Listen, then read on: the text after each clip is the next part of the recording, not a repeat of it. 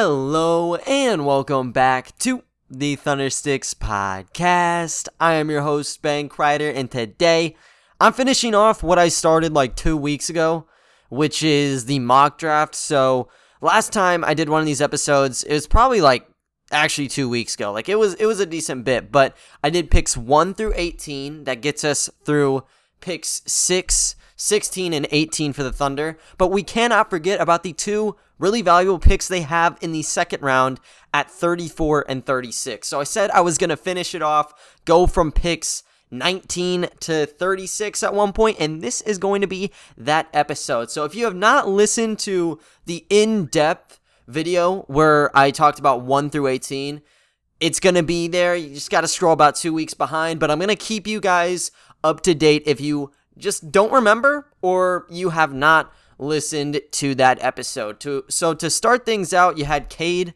going to the Pistons, Jalen Green going to the Houston Rockets, and that kind of turns into that ripple effect where Evan Mobley was next off the board to the Houston Rockets, and at number four.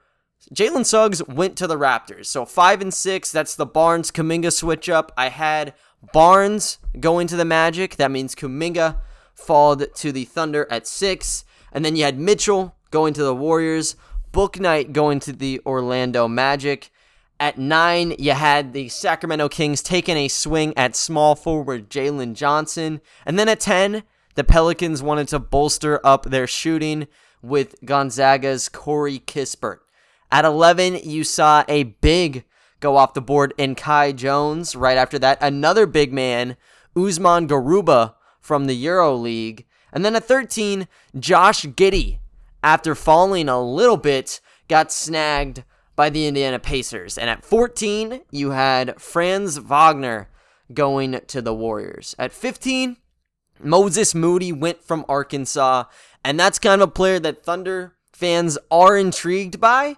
Uh, so that might have been seen as kind of a a little bit of a miss there because obviously you would have wanted to see him fall to your pick at 16. And then there was this little discussion where there was Keon Johnson and there's also Alperen Sengun too.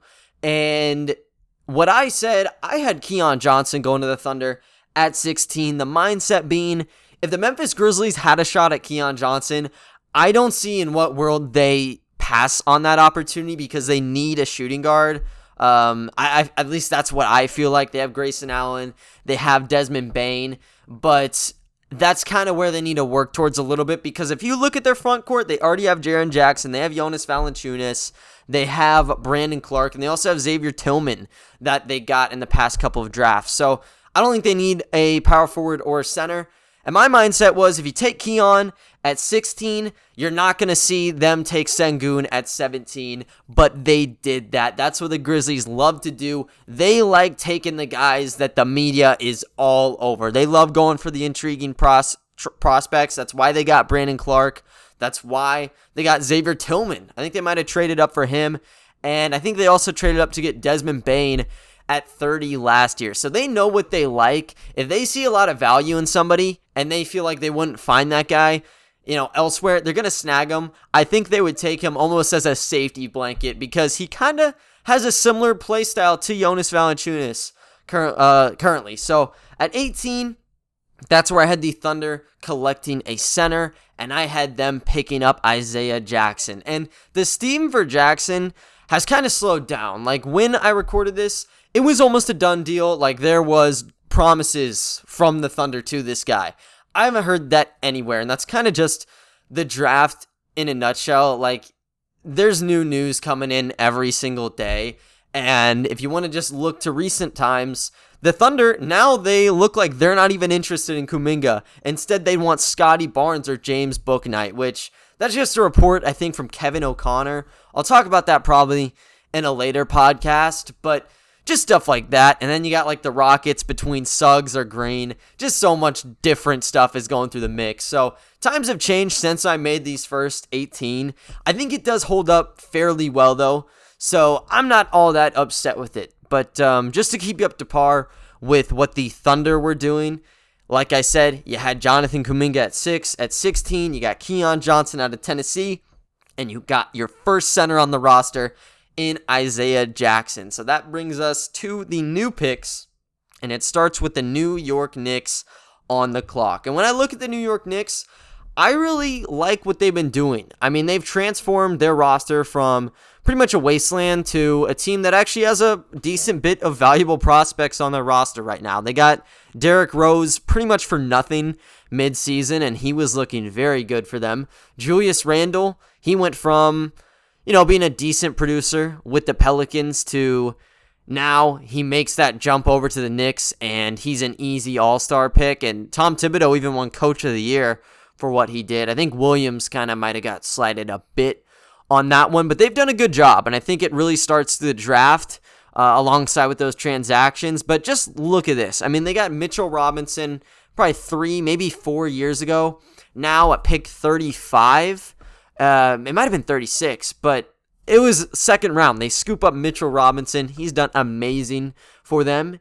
And then you turn around and just as of recent, they got Immanuel Quickley out of the draft through a trade. And I mean, as we all know, that was a very good gig by them. They have a couple misses like a Kevin Knox per se, but I'd say for the most part, they've kind of turned the corner on just drafting bust after bust. And I think at pick 19, even if you don't get a prospect that is going to be day one amazing for you, you might as well swing for the fences because that is where they are currently at. And they're going to go for the highest upside player remaining on the board Ziaire Williams out of Stanford. And I mentioned him at 18 for the Thunder last time, but I just went by need, and they clearly need a center. But Ziaire Williams, you cannot go wrong with him right now because he is a low floor, high, high ceiling prospect.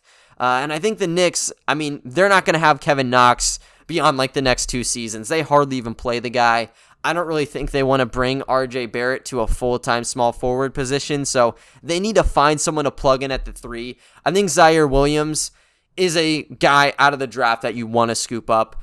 Free agencies, they're obviously their best shot at getting prospects, but I think draft wise, he fits what you need and gives you the potential for uh, kind of years and years. You can kind of create some maybe duo pairing uh, with RJ Barrett, I guess, at that two and three. But he is really, really athletic. He can sky up, especially in transition. But he's also extremely shifty at his size, and he's six foot eight. I think his wingspan is six foot ten.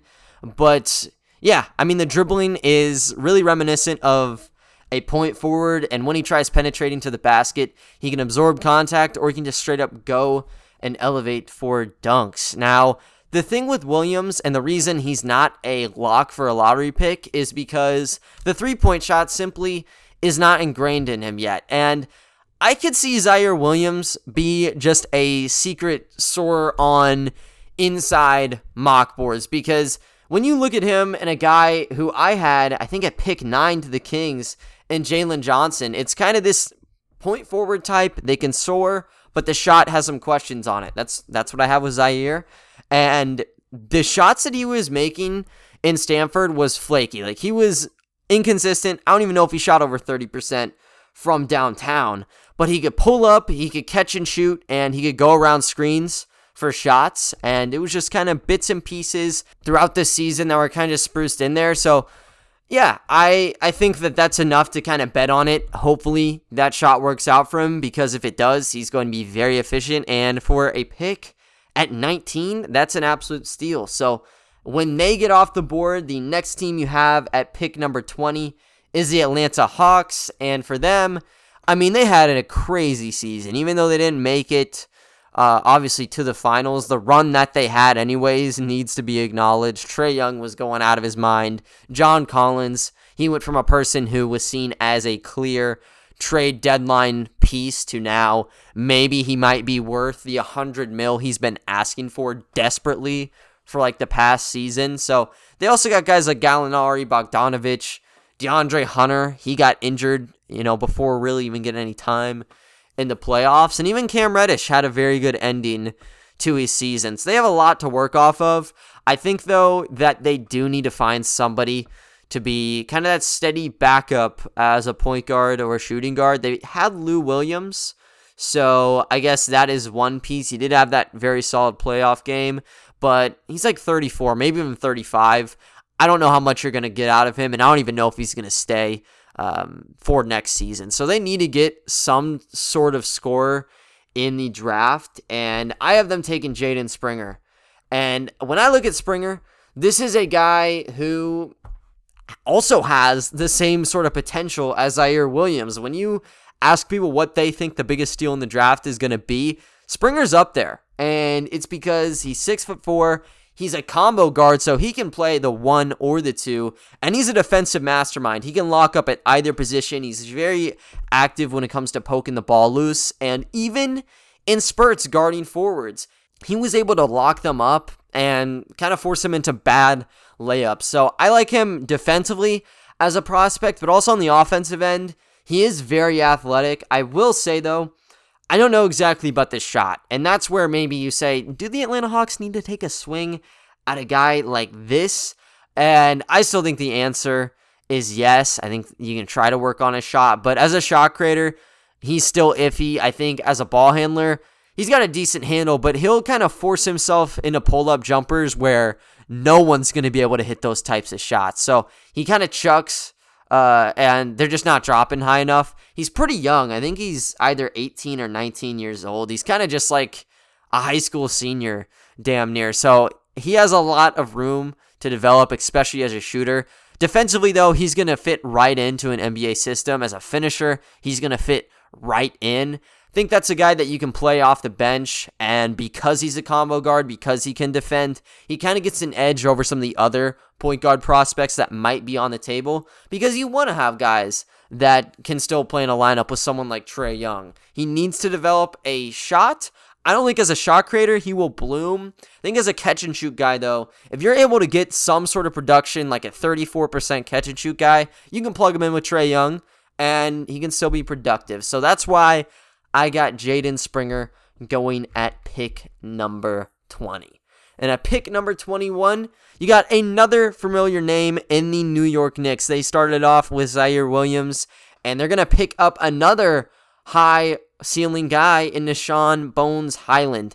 I've raved about him. I know in my combine episode, I pretty much centered a lot of attention onto his play because he had one, literally just one game, where he goes out there, tees off like 20 some odd points, but he was controlling everything from the get go. He has a beautiful step back shot when he drives in.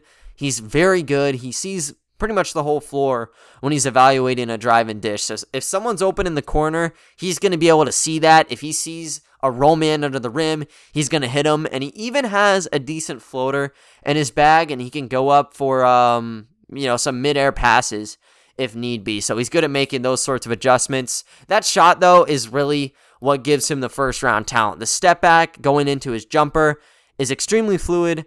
I don't think there's a ton of guys in this draft class where I look at their step back and think this is at an elite level.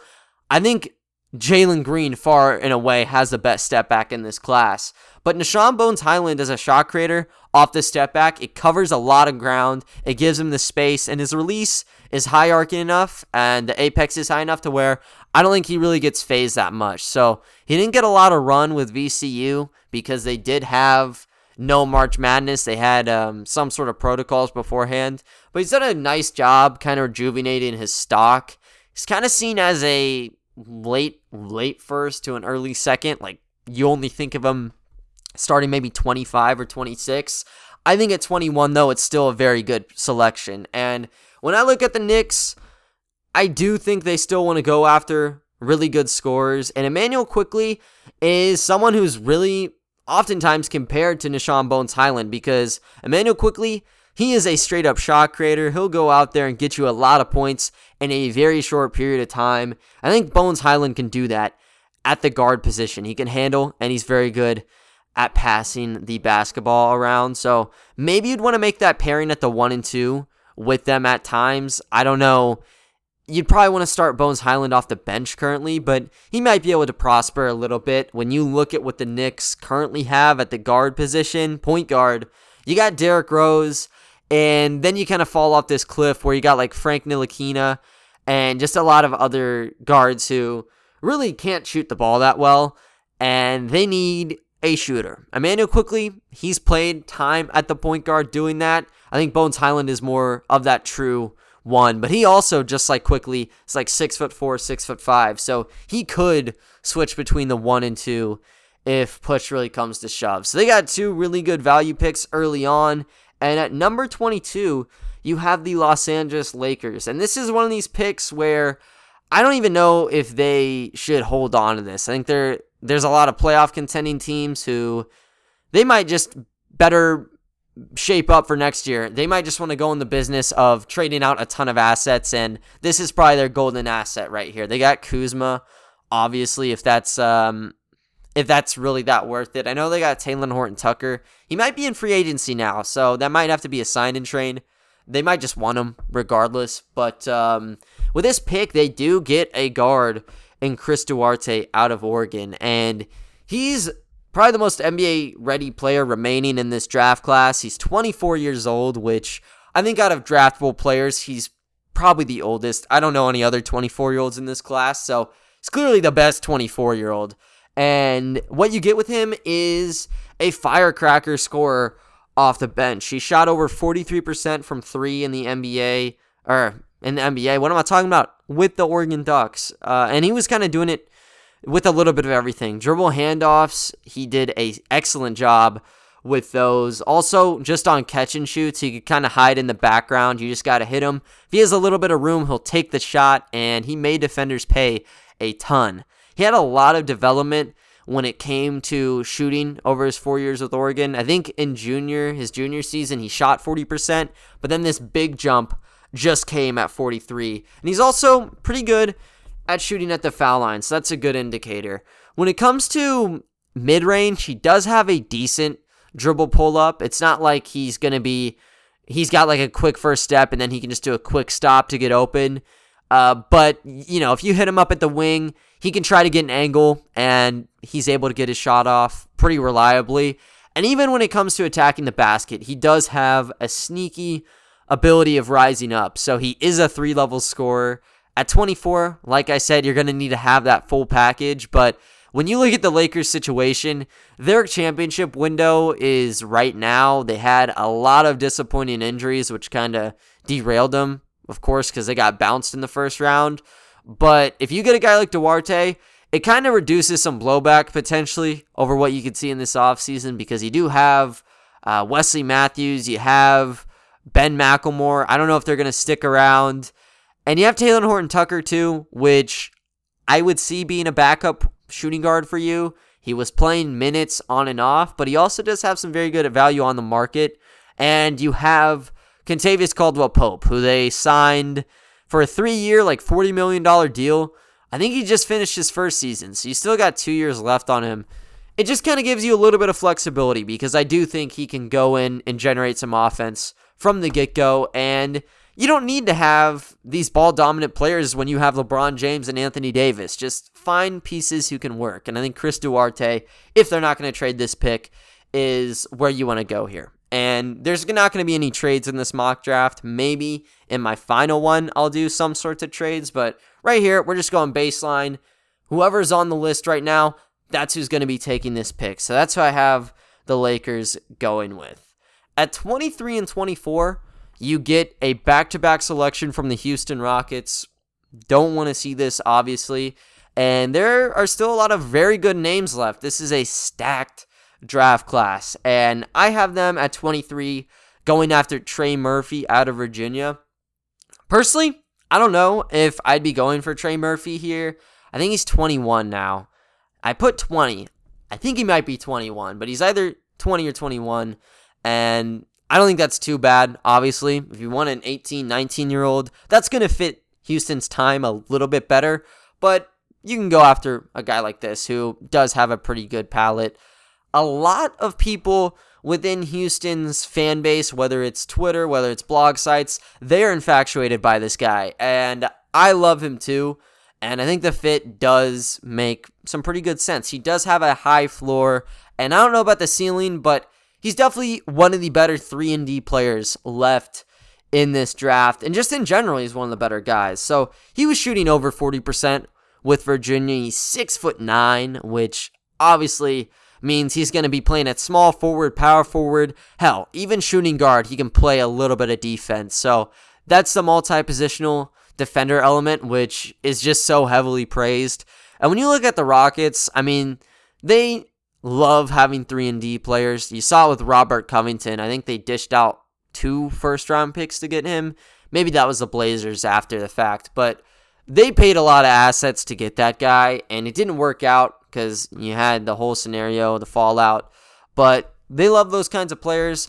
And when you already have some dominant players who I have them getting Jalen Green, I have them getting Kevin Porter Jr. Those guys are want they want to have the ball. That's going to be like a magnet stuck onto them the whole time. So you just need people who can play kind of in the shadows. I think Trey Murphy is like that, and he is a killer when he's wide open on a catch and shoot. And defensively, since he can play so many different areas, you can't really go wrong with him. So it makes sense for the team. The only little asterisk is the age, but that's really not even that old for an NBA draft prospect. Next, with the Rockets at 24, I have them taking JT Thor, and this is a player who I really like. I want the Thunder to take them, uh, to take him. At first, I was thinking at 18, I don't even care. You can take this guy. I'm not sure about 18. I think after reevaluating things, there's still a lot more value there. If he's at 34, you take him. There's no question about it. But yeah, he's a guy who is kind of rangy as a draft prospect. And I think just like the Thunder are going after these boomer bust players, the Rockets will be doing that as well. And JT Thor, that fits the profile. He is a six foot nine small forward slash power forward. He's that kind of either or. Um, but he has tools everywhere on the offensive end. He's very athletic. In his pro day, he was doing like windmill dunks damn near from the free throw line.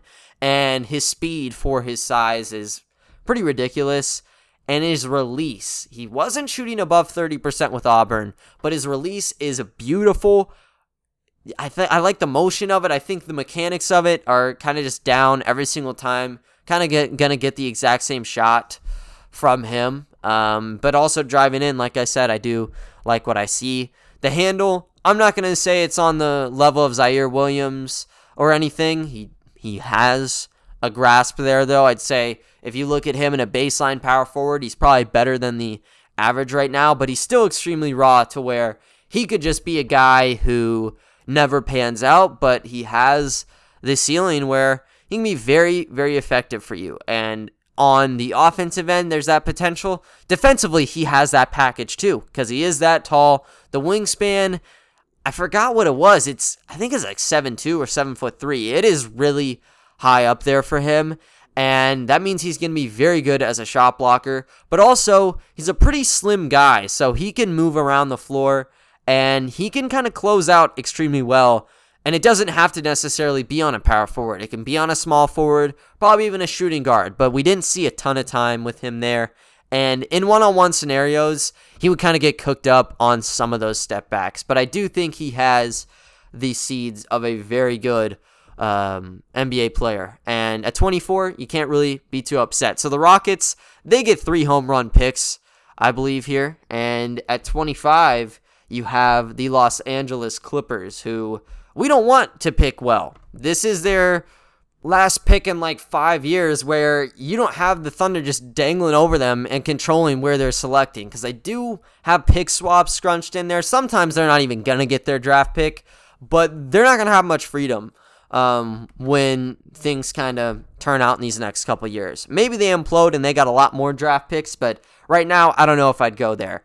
But this is going to be a very crucial pick for them where they need to address need number one, uh, but they also need to get someone who they truthfully believe can fit into a potential rebuild scenario or they think can you know, develop really, really nicely. Because I don't think they go for a high floor, low ceiling player.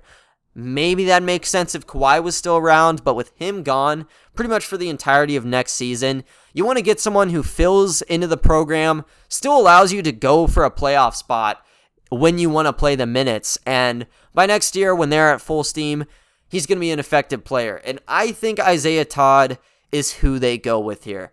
This is a player that I am in love with. I love Isaiah Todd. He's just like JT Thor, where if he's in the second round, the Thunder they need to take him.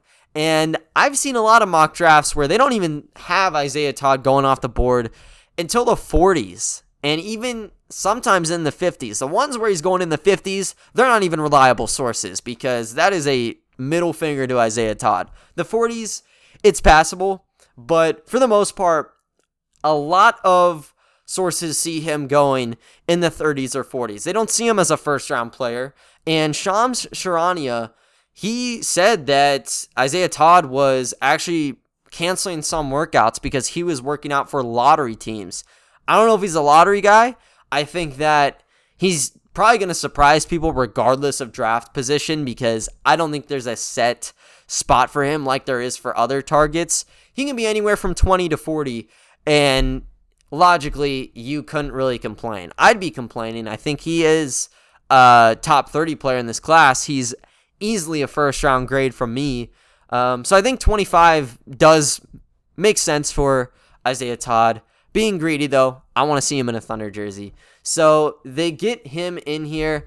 This is a pick where it addresses kind of their needs. Like I said, he's 19, so there is potential. He has a lot of offense in him, but he's also a guy who can kind of be a safety blanket for them because they have Serge Ibaka. He is going to be on a player option, so he gets to pick if he wants to even return for next season. The only power forward they have locked up that matters is Marcus Morris, and he's locked on for a couple more seasons. Daniel Turu, do I even count him? I don't know. But yeah, they don't have a backup power forward if Serge really leaves. And Isaiah Todd, he can play at the four. I don't know if I want to say he can play at the five reliably, but he could probably go spurts at the five anyways. He's a player who I really like as a stretch four. That's kind of what you get with Morris. It's kind of what you get what you get with Serge Ibaka as well. But in the pick and roll, he is a Swiss Army knife because he's going to be able to roll to the basket for you. He's not a crazy athlete, so you're not going to give him the basketball and he'll just spring up for a dunk. But he can get up there regardless. He'll finish it off if he's open on a roll. But also, he can go for a pick and pop, and he's pretty damn efficient. He was shooting in the upper 30% with the Ignite last season on a decent clip of threes. So I think he translates as a shooter. It's going to have to be catch and shoot. Like, I don't think he's going to be pulling up or doing anything crazy, but that's not what you need with him. He's going to do all the little things for you. And even in the post, he showed a very good mid range game and just straight up backing, up, backing down players. So that's why I like him. There's a couple games where he was the reason the Ignite were in the game, not Jalen Green, not Jonathan Kuminga. So I think he hasn't gotten a lot of the spotlight. He's probably going to get more traction as we continue to near uh, the eventual draft day, which I believe is on the 29th. But yeah, I think he's great at the pick. He fills what the LA Clippers need, and they got a lot of different things they got to work on. Potentially a point guard if Jackson wants to walk away.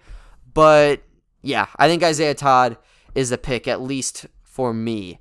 At 26, you have the Denver Nuggets, and they always seem to find themselves in the same exact situation where they're on the clock with a lot of value. And they're going to be in the back of the first round. They're taking the person that they just look at value, they're taking them. They took RJ Hampton last year. He was a pivotal part of the Aaron Gordon trade.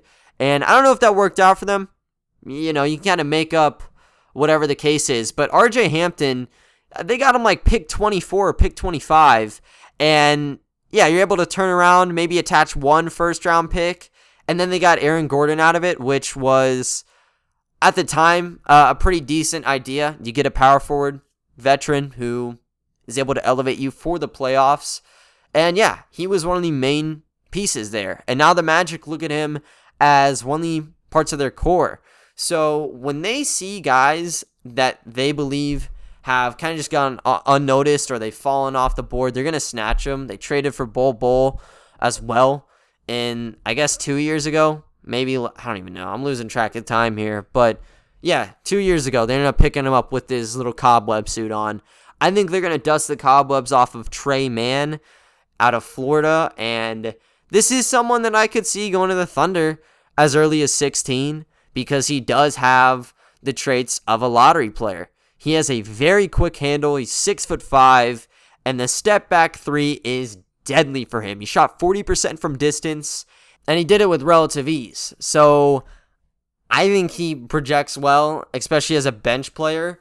Um, but yeah, I mean, he went from playing freshman year with Florida, barely getting time off the bench, to being like one of the leading scorers, probably the leading scorer for his team on a very efficient um, stat line. So I think this is a no brainer for the Nuggets, especially when you take into account Jamal Murray's injury. I don't know how much of the season Murray will be out for. Definitely some of it, but he kind of plays similar to Murray, where the three, you know, a lot of the times coming off the dribble is going to be big for him. And even driving inside, he does have vision. So I think that's just the the clear cut pick for the Denver Nuggets at 27. You're going to get a steal um, with Tre Mann, especially right there. And at 27, I guess I said 27 with Tre Mann. That was 26. 27, you're going to end up finding the Brooklyn Nets. And this is another team.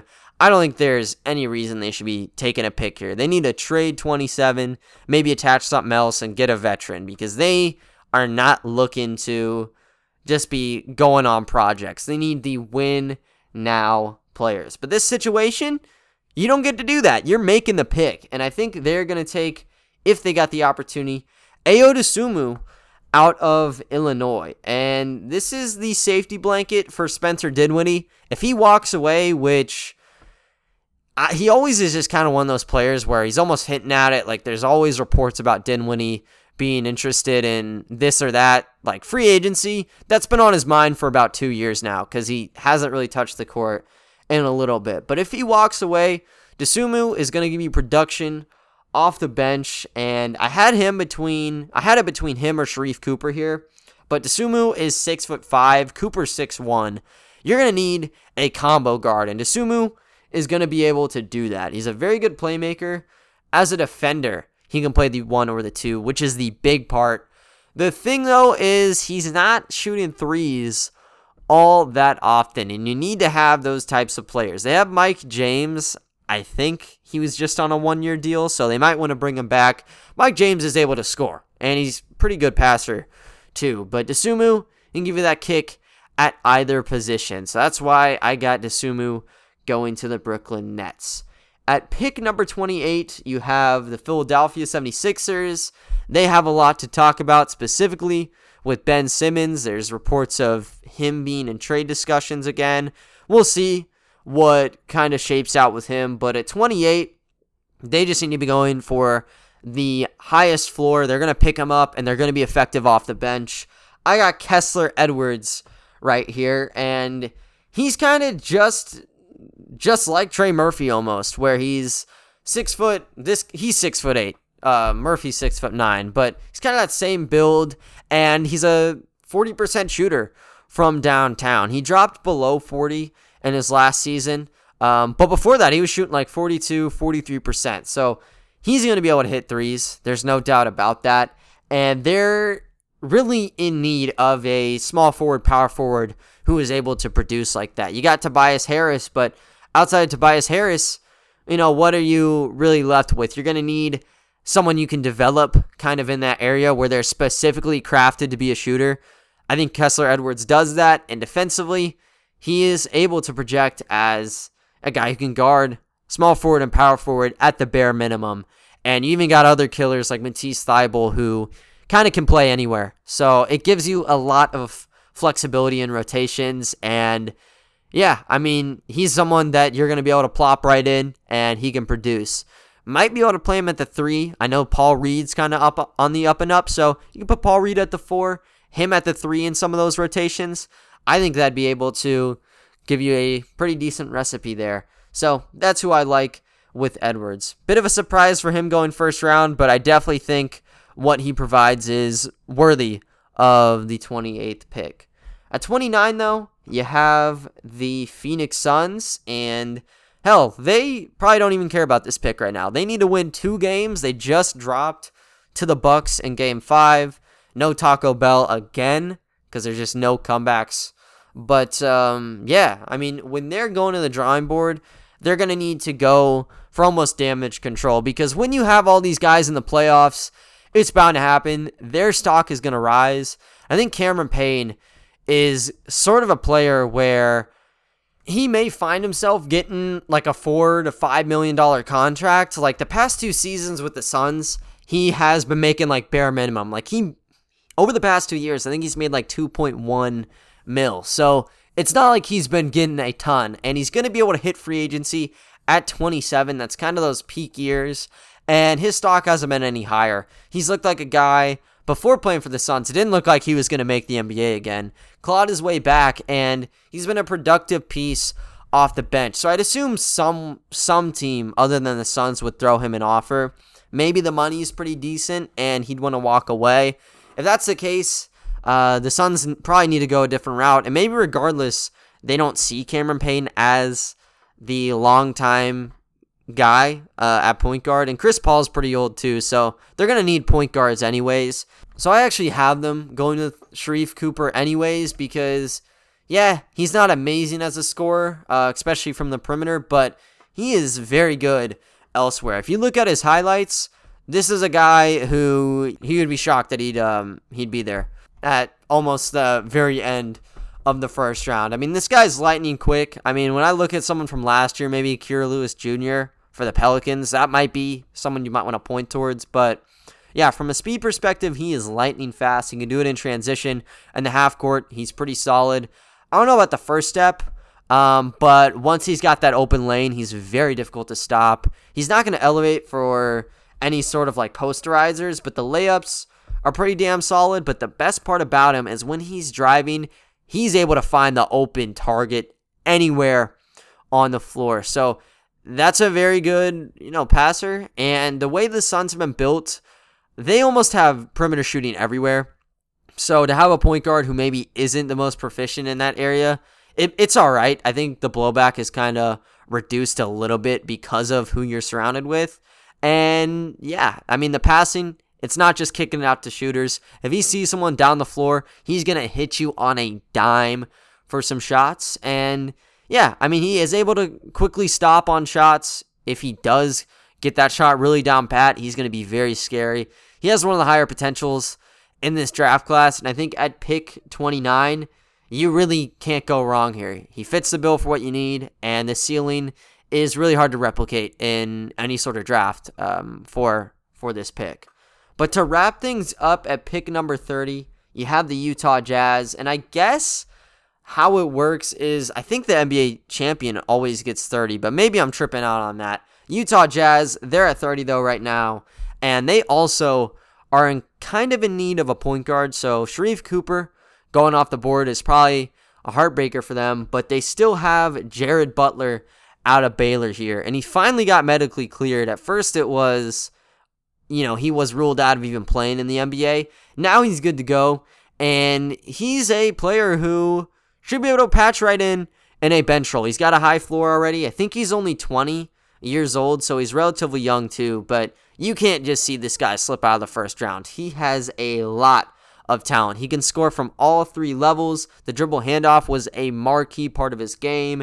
He could dribble off the catch, or off the catch, um, he could score, and then off the dribble, obviously, he could score for pull ups and all that. But he's good at passing, and particularly as a jump passer, he, has a, he had a lot of plays with Baylor doing that. And as a finisher, he loved going after contact, and he got to the rim uh, for some fouls a lot. So he's very gritty in Baylor's system. I mean, they had like three extremely good guards, and he was going out for like 20 plus outings all the time with this team. So I think he's going to be an effective scorer uh, in a bench role, but also defensively, you know, he's pretty decent. Uh, I think Baylor's overall just being so damn good defensively, it made him look amazing. Um, so I'm gonna say he'll probably be fine in that area he's to be a person that should be able to play 10, 15 minutes as a guard immediately, and he might be able to work his way up the ranks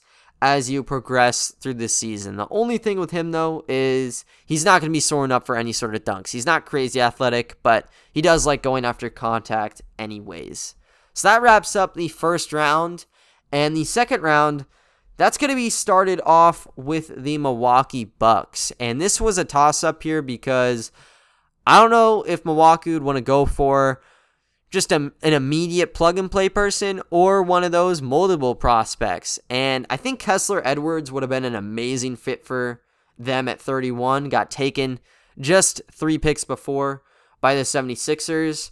But they're going to go after one of the more project pieces, but he does have upside as a shooter in Greg Brown. And he wasn't amazing in the combine, to be quite honest with you. I didn't love him there were a lot of plays where he just wasn't going back in transition and stuff like that. But he's a very good hustler. He can get rebounds uh, as an athlete. I mean, he can soar up for for some dunks. So as an alley oop threat, he's going to pair perfectly with what they already have in Milwaukee. But also, he's pretty fast for a power forward. I think he's six foot nine. It might be even closer to six foot ten, but he's lengthy. He can kind of run through the floor pretty easily. The big deal though is if he's able to shoot. And I think for the Bucks, you're going to need shooters. When you look at who they have, Khris Middleton pretty much won them the game last night, but also Bobby Portis has come out of nowhere and just been this major core piece. I look at him, that ceiling, if he gets that shot, the ceiling is the Bobby Portis you're seeing right now where he can fly up as a rim protector. He has done an excellent job. But if you see him wide open for a 3, He'll be able to hit those. If he's a consistent catch and shoot player, this is going to be a great, great pick. But also, he could just be like a Perry Jones or something where you see him as a bench guy for a couple years and he's done for. Maybe even to hit close to home, DJ Wilson when they got him out of Michigan a couple seasons ago. He's on the Rockets. They kind of gave him away and he was supposed to be kind of the same type of stretch four. So that's where I got Greg Brown going. It's a little bit higher than what his projected value is. But Milwaukee, they don't have a lot of playing. Um, they don't have a lot of power. I, I guess you could put it in this draft. So at 31, they're just going to go after who they like, and I'm going to say that is Greg Brown. At 32, you have the New York Knicks again, and they have another really good guy to take. This might be the the best outcome from this mock draft. They're going to get Joshua Primo out of Alabama. So one through three, you're going to get a potential packed guy who is very good at their range. They get Ziaire, they get Nah'Shon Bones Hyland, and then they get um, then they get Joshua Primo. So Primo's the youngest guy in this draft class. He rose through the combine. He didn't really play all that much, but I guess his drills and all that uh, were enough to kind of sway scouts that he's almost worth a first round pick. I've seen him as a first round pick. He slides just outside of that to 32, but I don't think he's complaining because he didn't have an amazing season with Alabama. If he were to return to Alabama and had a disappointing season, I don't know if his value would be at 32. So this is kind of one of those things where I think leaving early might just end up being the best decision for him. So he's walking out of there. He might be I, I think he's 18. I think he turns 19 in December, but he's six foot six. And you look at him and you look at a potential shot creator because he was shooting off the catch, but the main deal with him was the dribble pull up. And since he's so lengthy, he was going around screens just immediately popping shots, and it's pretty hard to contest him. So if he's able to solidify that part of his game, he'll be good. Also, as an athlete, he can go up for some dunks too. So you look at him as an offensive project for the future. So I think the New York Knicks take him and they don't even bat an eye. This is just a really good pick um, given where they are in the draft. But at 33, you have the Orlando Magic, and they're still looking to just pile up on some projects because at five, they got Scottie Barnes. At eight, they got James Bouknight. So at the two and the three, they got some pretty good guys. Um, but there's still is a need for some front court help. And I bounced between a couple of players. The guy that I ended up landing on was Roko Prakin, and I might have botched it just a little bit, but he is very good. As a stretch four, he might be a draft and stash, but when you evaluate where he should be, he probably does deserve that first round grade. And some people don't even see him going early second. I think the Magic would be really attracted to this guy. Just pick up a project, even if he does go overseas for a couple years. I don't know if that's a guarantee with him if he would like to stay, but he's a stretch four who also, I mean, he's playing in Europe. He's a good passer and he's got a pretty high IQ of the game, so you can't really go wrong with taking Roko at that selection. But at 34, you have the OKC Thunder back on the board. And this was the easiest selection of all time. You're taking Vrenz Bleijenbergh, and that's it. That's the end of the story. We've seen how he's been talking on Twitter. Clearly, he loves the Thunder. I think that's just his personality. Like, I think he loves every fan base. He's not going to be upset wherever he lands, but he has the connections with Vit. He was talking about how he really liked his workout with the Oklahoma City Thunder. And he's also a six foot eleven point forward, pretty much. And he's kind of playing on the perimeter anyways. So he's gonna be with a six eight Vit Krejci and a seven footer in Pokusevski. That is a demon lineup for whatever, wherever you want to put them on the court. They can play whatever position that you so choose to do. But yeah, he's got a lot of potential. He's been flying up radars. And when I made this, there's kind of just those those things where you want to speak something into existence. I put Vrenz at 34. I don't really know if he's going to stay there. I think in my final mock draft, he may be a first round selection and the Thunder may not be able to get him just because I think with 13 workouts that he's done, there's no way the Thunder are the only people attracted to this guy. And he said on Down to Dunk, he was playing against first round talent on the court. So the Thunder, they view him as a first round caliber prospect. I'm assuming everyone else does. So he might be a done deal for the first round. We might take him at 16 or 18 for all I know. But if he's at 34 in this mock, they're going to be taking him. He is just like Poku in the sense where from distance, he shot 37.5% in his previous season uh, overseas, and he was taking a lot of jumpers, almost five threes a night for him when he was taking those. And he is very clean when he's wide open from distance. When he wants to drive in, he takes those super long strides and he's able to make layups with either hand. Even though he's right hand dominant, he can still scoop and score with the left. And as a passer, he can see right over the court. So he's able to make those jump passes, cross court passes, just a little bit of everything. So I think that the value you get with Vrenz is really unparalleled. I think if you take him anywhere past 20, probably even before that, if the Thunder want to take him mid first, it's whatever. But yeah, this is a steal. And I think the Magic secretly, they might prefer a guy like Vrenz where he'll be playing right away as opposed to a potential draft and stash like Roko. But with the second to last pick on this mock, you have the New Orleans Pelicans. They took Corey Kispert with pick number 10, and I think they're still looking to improve the, the shooting. Uh, they need Zion to be surrounded by scorers. They got Brandon Ingram Obviously, Lonzo, we don't know what's going on with him. I don't have them taking a point guard though. I have them taking a five, and I got them taking Charles Bassey. This is another potential pick. He's uh he's I think he's 20. He might be 19 though, but he's really damn young. Uh, but he's able to shoot the ball from distance, and they need to have that stretch five. Even inside though, he's shown a pretty good presence, and as a rebounder, he's pretty decent as well. So this is an offensive pick you just want to take a, a little strike at. And I think the Pelicans are kind of in the mode right now where it makes sense for them to do that and take one of those project centers. I don't know what the future holds with Steven Adams. I'll tell you though, he probably doesn't really fit with Zion that well. Like we know with Steven Adams, he's not shooting the basketball really outside of five feet. I think inside of three is where he's comfortable taking shots. Even sometimes he doesn't want to take them. So you can't have a passive player next to Zion like that. I think Steven Adams might be dished out eventually. Charles Bassey, he's going to complement Zion where he can go out for the pick and pops. He can just stand out and you can run some five out offense, some straight up bully ball with Zion Williamson. Obviously, he's not a day one guy you're playing with Zion, but you probably put him in the G League for a little bit, elevate him to the NBA midseason, and see what he can do playing off of the bench. But you got the Thunder at 36. This is the final really good pick for them. They have pick 55, but this is their last pick where you are truthfully looking for the next big thing. And I got them taking Cam Thomas out of LSU.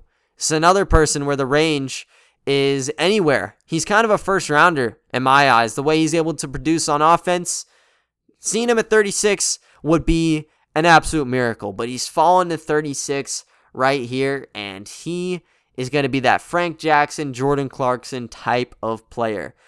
They didn't even keep Frank Jackson last year when he was playing very good basketball. So maybe they wouldn't want a Cam Thomas, but you need to find some sort of option uh, at a guard spot. You have Keon Johnson that we ha- I had the Thunder taken at 16, but with Cam Thomas, it kind of gives you those potential avenues where a trade would make sense. You could make a trade with Ty Jerome or Theo.